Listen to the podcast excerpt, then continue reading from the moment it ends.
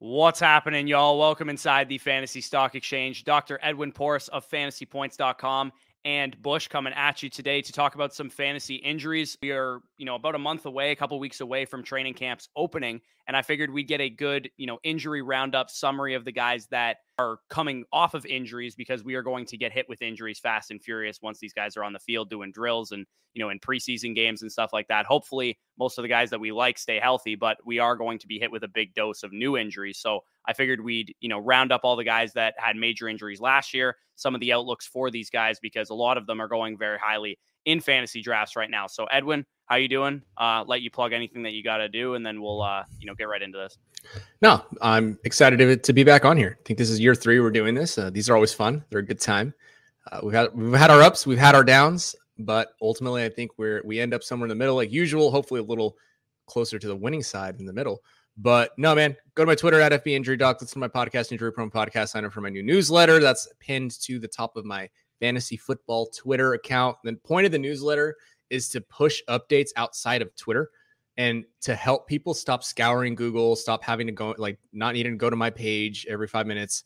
Um, you know, you don't have to do your own research. Like when I can just do it for you, I'm going to do it anyway, and I'll send you straight to your inbox. That's the point of the newsletter. So it's all pinned to the top of my page, but let's get to talking to some guys, man. Yeah, that's that's an awesome resource. Uh, I haven't signed up for it, but I will as soon as we are done here because it definitely, like you said, it is kind of a pain in the ass having to scour Twitter, Google, all those places to find some good injury analysis. So make sure you guys check that out. If you enjoy this video at any point, hit the like button, comment down below any of your thoughts, subscribe to the channel as well. If you are new, I believe this is Edwin's first time that we are in five figures on the channel. I, I don't think we were at 10K last time you were on here. So um, nice. you know, closing in 11.5K or so, uh, trying to get to 15, 20K by the start of the season if possible. So, um, without further ado, let's hit the intro.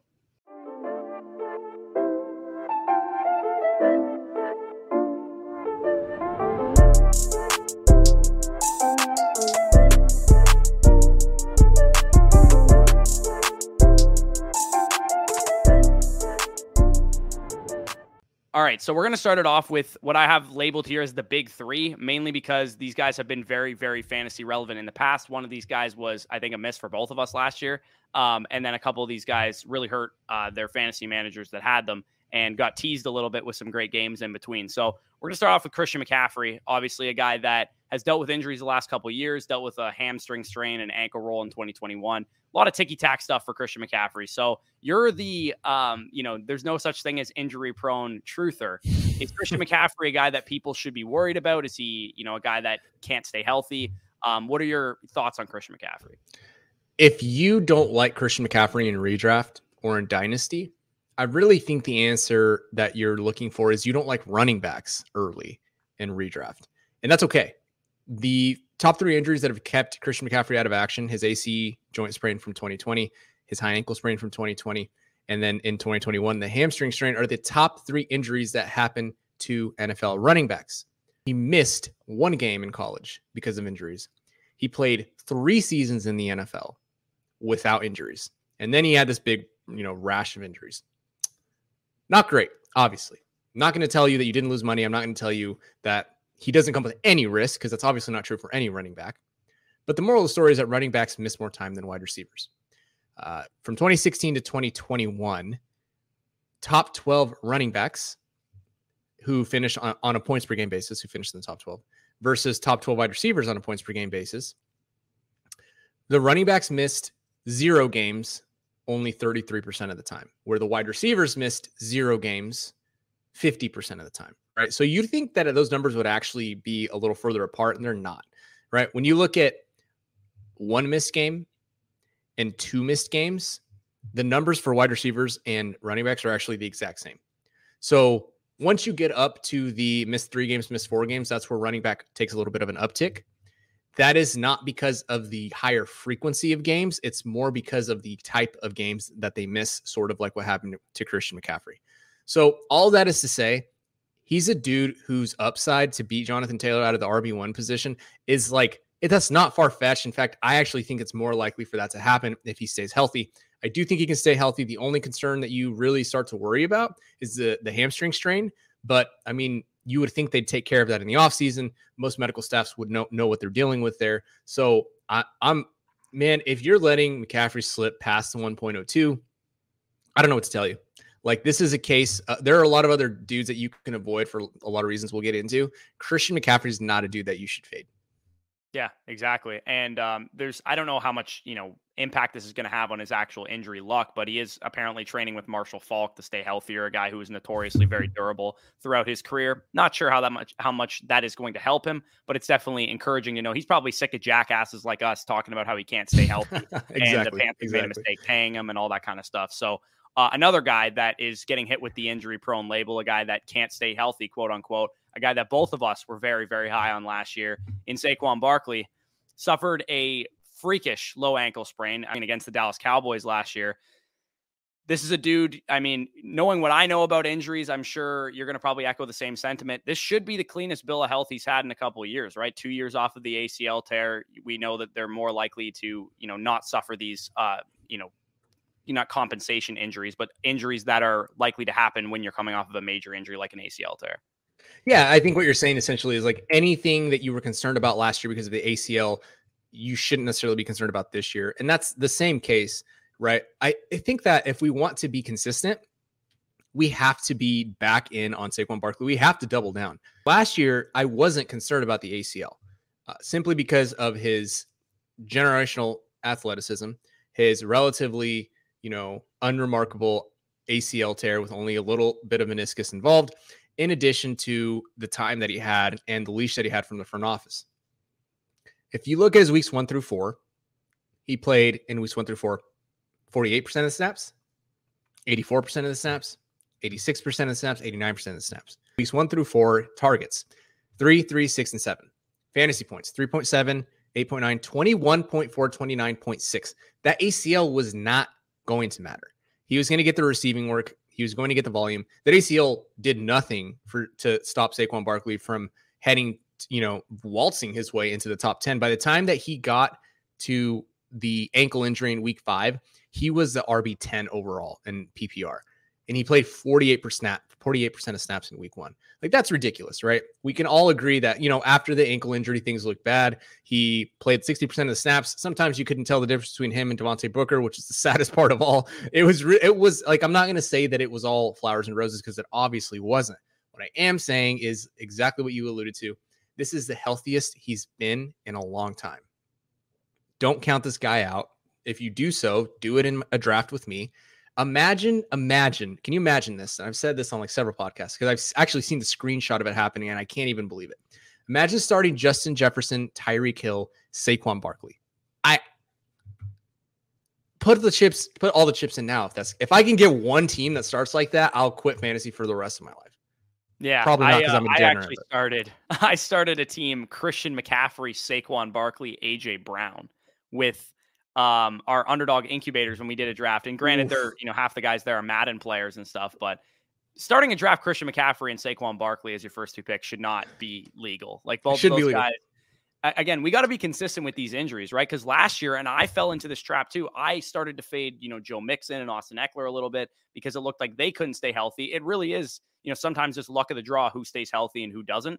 And sure, there's like contributing factors like their prior injury history, how many touches they have in their career, their age, all that kind of stuff. But for the most part, if we're going to say we believe in Christian McCaffrey if he stays healthy, then we should say we believe in Saquon Barkley if he stays healthy. And the same, in my opinion, is true for a guy that is on everybody's fade list right now in Derrick Henry. And Derrick Henry, I would say, I, from my non-medical opinion, it seems like his injury was the most serious of the guys that we're talking about in this, you know, segment here. He had a Jones fracture in his right foot.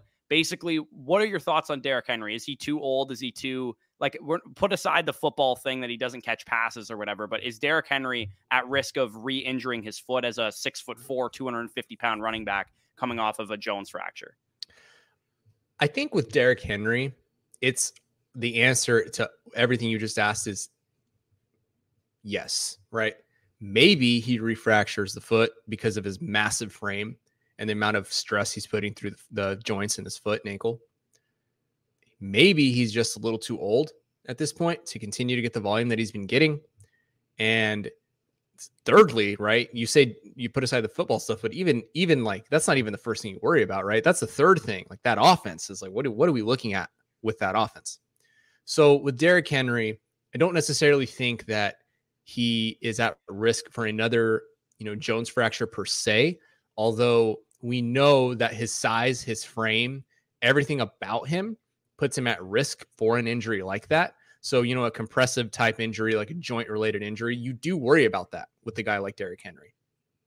Add in the fact that he's just aging, right? Like he's human. And he showed that he was human in the playoffs when he came back after 10 weeks. The dude is just human. His efficiency has tailed off every year, like the last three years, I think, something like that. His forced tackles per touch, his yards after contact, his yards per carry, all of it is coming down. And that's to say, Derrick Henry's aging. It's normal. So when it comes to upside, when it comes to a guy that is going to fulfill that top 10 upside, now with the foot, like you add the foot injury on top of it, I'm not confident in him. I don't love to say that because he's he's been, you know, a beast the last several years. I I think that in dynasty it's definitely time to sell Derrick Henry and depending on who's going around him, like I can't think of a guy. I don't know what his ADP is uh, in best ball versus redraft. Like a top, he's just, like a top eight pick in both formats. I can't imagine taking him as, as a top eight pick. Okay, so we're on the opposite sides of this because for my money, Derrick Henry was better than Jonathan Taylor, two and a half points per game better than him last year. Juke rate was still nearly 40% last year. He was still, you know, evading tackles. He had 92 evaded tackles last year, only played eight games. It was third in the NFL overall. So, I mean, Derrick Henry, yeah, he might be falling off a little bit. Maybe he's, uh, you know, losing a step a little bit, but he, he's still the engine of this offense. And I still expect him to have like 85 red zone touches for the Tennessee Titans. So, again, he's the riskiest, I would say. At least if I had to order these guys from like most confident to least confident from like an injury perspective, I'm taking CMC and and you know Saquon Barkley from an injury perspective over uh, over Derrick Henry. But for me, I'm if I'm going to be consistent and say like I'm not fading CMC because of injuries, I'm not fading Saquon Barkley because of injuries. I probably shouldn't fade Derrick Henry because of injuries unless we have a legitimate concern about the Jones fracture if it pops back up in training camp or the preseason or something that he's dealing with some kind of like uh, foot related things, then at that point I'll probably be out. But for the most part, I think I'm as long as he's healthy going into the season, I'm going to be in at his current price, depending on what wide receivers are on the board. If I'll still take Kupp, I'll still take Jefferson, I'll still take Chase. But if those guys are off the board, top two running backs are gone, I'm cool taking Derrick Henry as high as like 107, 108. I, I'll say this: the reason that I Derrick Henry will probably be, end up being somewhere in my yellow light tier this season it won't necessarily be for injury. It'll just be for what's he going to look like from a performance standpoint. That's that's where I worry about just because he has seen that even though he had, you know, what you what you mentioned 92 evaded tackles, I just don't know how long he can keep that up and I don't know if the 3 years of a consistently stepwise decrease in efficiency is going to follow him or not. I don't know. I'm just you I mean I think you worded it well though. Like I think of all the guys in that range, he's the riskiest. And so I was sort of, I think I'm just a little lower on him, but I agree that he's probably the riskiest. Right, right. And 1,400 career carries will take a, toll on you at some point in time. The one thing that I looked at when I when I broke down, you know, running backs when they fall off, multi-time RB ones when they fall off, the outliers were Hall of Fame caliber running backs, and Derrick Henry, in my opinion, has the the highest chance of a Hall of Fame caliber career uh, of the active running backs not named like Adrian Peterson and stuff. So uh, given the 2,000 yard season that he's had and offensive players of the year and all that kind of stuff, and the freakish outlier of a human being that he actually is as well. So let's get off of Derrick Henry, these top guys. We got to get into what I labeled as Bush's guys because everybody who watches this channel knows that I am very high on Cam Akers, J.K. Dobbins, and Travis Etienne. Unfortunately, all three of those guys are coming off of major injuries. We'll start with Cam Akers because he tore his Achilles last July, July 20th, 2021, doing box jumps, apparently. First played in week 18, exactly five months and 28 days after Achilles surgery. And when he tore his Achilles, the whole community was this is the kiss of death. No running backs ever come back from a torn Achilles. But a 12 month recovery to training camp from the time that he tore it last year, 13 and a half months to the season. He struggled efficiency wise in the playoffs, but my question for you is that to be expected? I, for one, am not really concerned about the efficiency because his peripherals are so goddamn good because he plays in a top three offense with a team that utilizes their main running back in the red zone, a la Todd Gurley in recent years. O line's very good, talent of the team, talent of the player, as long as he's healthy. And we saw workhorse usage from him as early as six months after an Achilles tear in the Bucs game, despite him fumbling twice. So uh, what say you on Cam Akers? Is this torn Achilles thing a result of new technology? Is he you know, maybe an outlier? What What are your thoughts on Cam Akers? I think I want to start by saying, when it comes to Cam Akers, I'm not high on him. I'm not low on him. He kind of is. He to me, he is what he is. Let me tell you why. So, an Achilles tear, long story short, is different than an ACL tear in that the Achilles tendon comes and coalesces down into your big calf muscles. Your calf muscles are uh, they lead down to the Achilles tendon that are responsible for moving your ankle. They are responsible for letting guys jump, for letting them cut, sprint, jump, everything you need to do from a powerful perspective. Once you sever that connection, whether you repair or you don't connect, repair it, uh, based on even the current medical technology, it's never the same. You need your power, you need your your speed, you need to be able to develop that work over time quickly. An ACL is different in that it connects bone to bone. Once that bone to bone graft is healed and it and it is integrated into the body, into the knee, you get the muscles back firing. You can pretty much be okay. The thing about the Achilles is that for a running back, they need it to be powerful. That is the the background, you know, beyond the stats, beyond the data, beyond the performance. That is the bottom line reason why we don't see a lot of success after this injury. Uh, the reason wide receivers like Manny Sanders can survive is because wide receivers can be shiftier. They are more. They can be more cerebral, right? They're they can be technicians with route runners. They can run in the slot. There, there's a lot more versatility that doesn't necessarily require more athleticism, speed. That's why wide receivers can continue to play for for a longer time. I say all that as a preface, right? To say all the data that shows running backs coming back from the Achilles for the Achilles injury is bad. Like, just we don't even need to get into it. It's bad. It's not a good sign uh, for Cam Akers. Flip side is we've never seen a guy of his athleticism, his draft capital, and the opportunity that he's going to get to make up for that. Right. So you have two sort of big arguments. Never seen a guy like Cam Akers. All the data is bad. So I think that my brain has kind of coalesced until like, yeah, I think he could be fine. When he initially tore the Achilles, I, I said on my podcast, this was before he had like the big the, the comeback. I said on my podcast, I think Cam Akers can reasonably come back to be 85 to 90% of what we thought his ceiling could be from an athletic perspective. And I still think that's reasonable. That he came back and I think you're right. Like it was not like he's he's 6 months post-op Achilles. He's not going to look great. Um he's not going to look good. And he didn't. And that's okay. I think I can be impressed by the 6-month comeback, but the bottom line is that he's just depending on where you get him, I think he could be going too early. If you don't mind, one more thing, I want to read this. This is in my uh in my NFL sorry injury insights over at fantasypoints.com. So Akers has come back in such a quick, quick period of time was by no means something to shrug off, but his playoff efficiency numbers further illustrate the stark difference between return to play and return perform. Even the most ardent Akers supporter sounds like you, must acknowledge that although there's no historical precedent that he can he, that he can't return to elite stardom, there's certainly no data or precedent to support that he will. In fact, all return performance data post-op Achilles is bleak to say the least. Drafting Akers with the hopes he'll reach top 12 status is more of a gamble than playing probabilities. I feel like that's a succinct way to really say like if you're in on Akers, I don't blame you and I understand like you're you're looking for some upside. I also wouldn't like I just wouldn't be overweight on him personally. Yeah, and unfortunately for myself, I am already overweight on him as far as my best ball exposure. He is my highest exposed running back right now. It's all right. The reason he's my high, it's not because I'm blind to the medical, you know, data or whatever. The reason is because it's a 450,000 person tournament, and you have what what's the percentage chance of winning that tournament? And to me, Akers' ceiling is Joe Mixon this past year, where he has 15 rushing touchdowns. You know, maybe he's not the most efficient guy on the ground. Maybe he's like four yards a carry or something like that.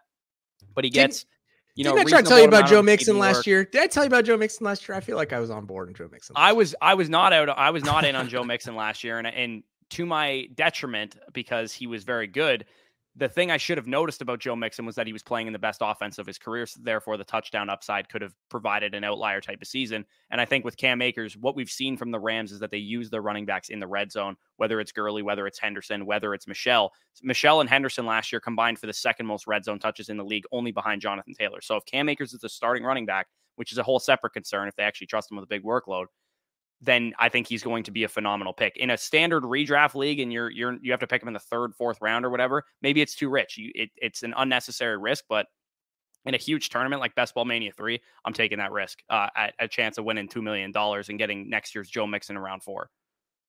So let's get on. That was a lo- lengthy discussion on Cam Akers, but you know what? I needed to hear it for my own peace of mind sake. Um, Travis Etienne, running back for the Jacksonville Jaguars. Um, he's another guy going in that like fourth round range. He suffered a Lisfranc sprain on August 16th, 2021 during the preseason, missed his entire rookie season. For those of you guys that are unfamiliar with Travis Etienne, he was an elite prospect coming out of Clemson, ACC's all time rushing leader, 87th percentile target share. So a guy that can contribute as a receiver as well. First round draft capital alongside his fellow college uh, teammate, Trevor Lawrence, who was the first overall pick, and he was uh, 24th or 25th, I believe, in the 2021 NFL draft. So James Robinson, his teammate, and who the guy that we were debating all summer before the um, Lisfranc sprain. What's the split going to look like? He then tore his Achilles back to the Cam Akers discussion in December. So this backfield, at least for the time being, looks pretty wide open for Travis Etienne. What say you from a health perspective? Is the Lisfranc something that we need to be concerned about?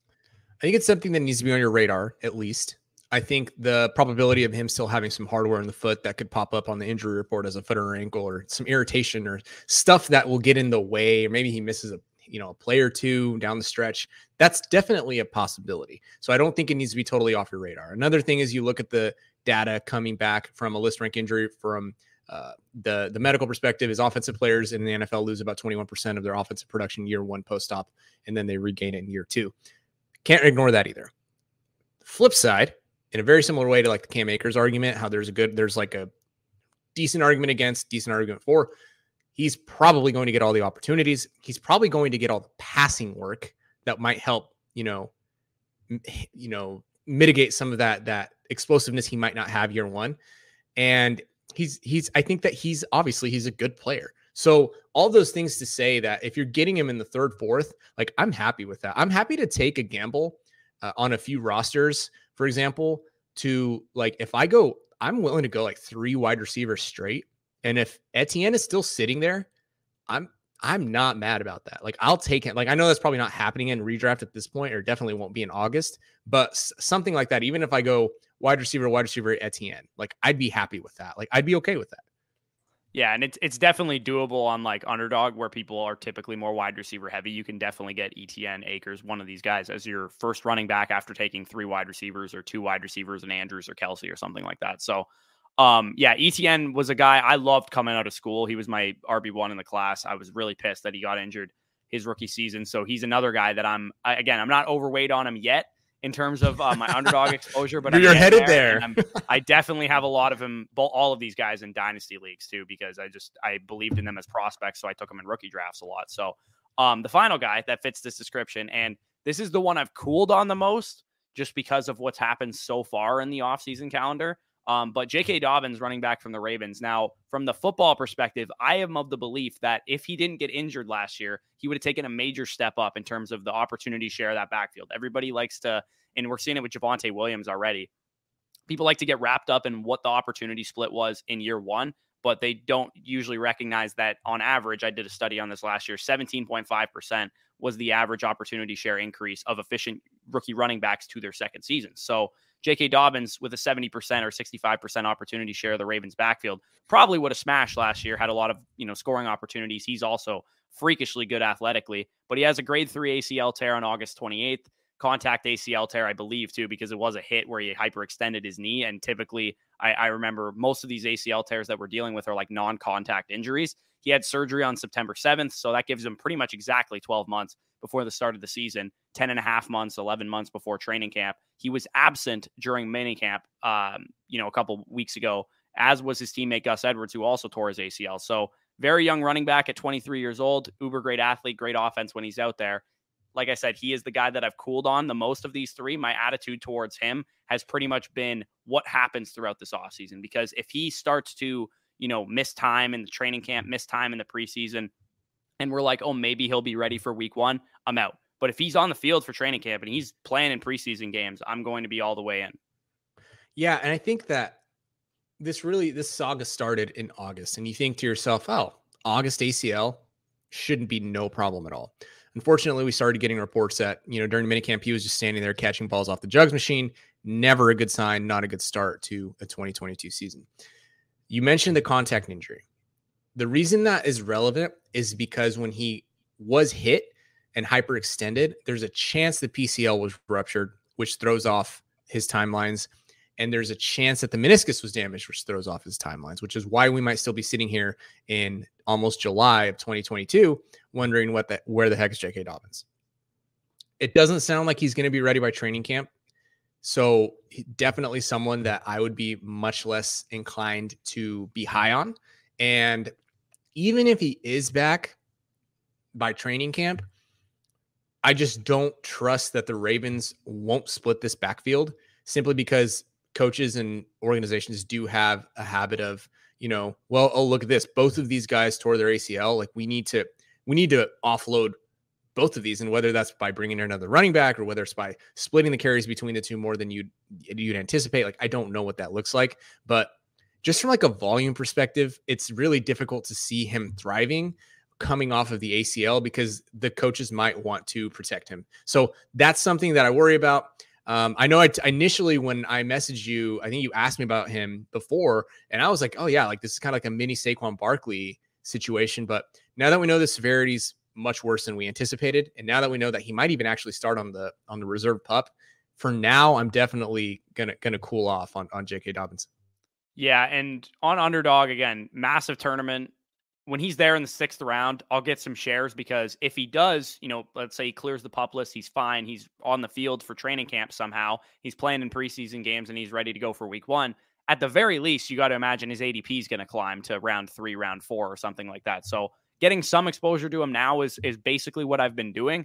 But I've cooled on the like I put out a video in um, you know April or May saying that he's my number one buy in dynasty right now. I would hold off on that until we start to see him on the field a little bit. I'm cool paying the 110% of the cost, knowing that he's actually healthy um, for this season because running backs have short shelf lives. If he has a lost season this year, we're talking about, you know, a guy going into his fourth NFL season instead of his third NFL season, ready to produce for your uh, dynasty teams. And obviously, the running back position doesn't usually have, you know, a, a illustrious second contracts very often. So, um, the final guys that we're going to talk about here, this would probably be pretty quick.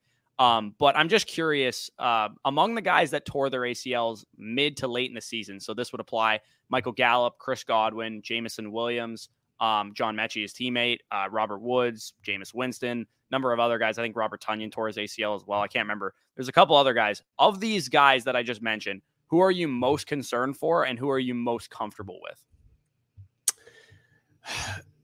It's hard to say from like who am I comfortable with versus who am I um, who am I not comfortable with? Because you could look at it from like a performance standpoint, you could look at it from just a return standpoint. I'll look at it from a return standpoint.